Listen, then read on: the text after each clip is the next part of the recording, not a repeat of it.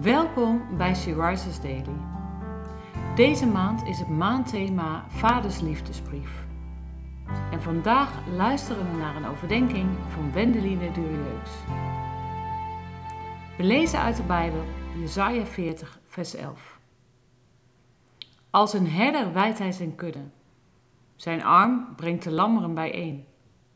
Hij vlijt ze tegen zijn borst en zorgzaam leidt hij de ooien. Afgelopen week kwam ik onverwachts bij een goede vriendin. Zij heeft een zwaar gehandicapt kind met het geestelijk vermogen van een baby. Ze kan niet praten. Ze kijkt je aan met grote ogen, maar communiceert niet. Nou ja, ongenoegen misschien, maar niets over de reden. Je zou zo graag in dat koppie kijken. Wat is er dan, mijn kind?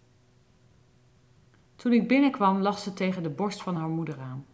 Volkomen ontspannen, volkomen in de rust, samen op de bank, al urenlang. En dat was het beeld wat ik kreeg toen ik de titel van vandaag las. Zoals een herder een lam draagt, zo heb ik jou gedragen. In de armen van de herder, niets hoeven te zeggen, alleen maar troost ervaren. Troost, omdat je weer eigenwijs was omdat je weer de kudde hebt verlaten.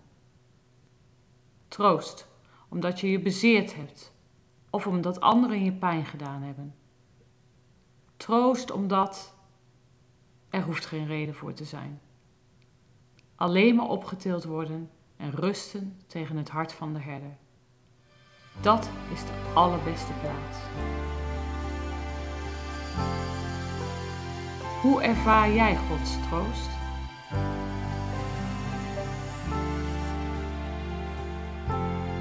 Waarin kan jij zijn troost op dit moment gebruiken?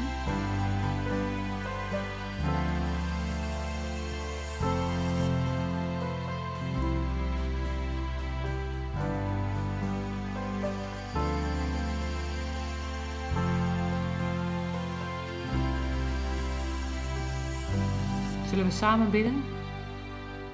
Vader, u kent mij. U weet waar ik mee zit en u weet waar ik uw troost voor kan gebruiken. Wilt u mij troosten waar dat nodig is? Mag ik in uw armen zijn? Amen.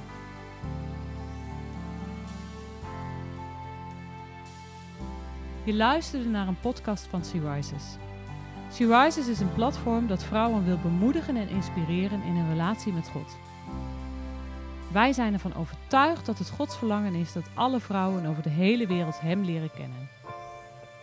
Kijk op www.she-rises.nl voor meer informatie.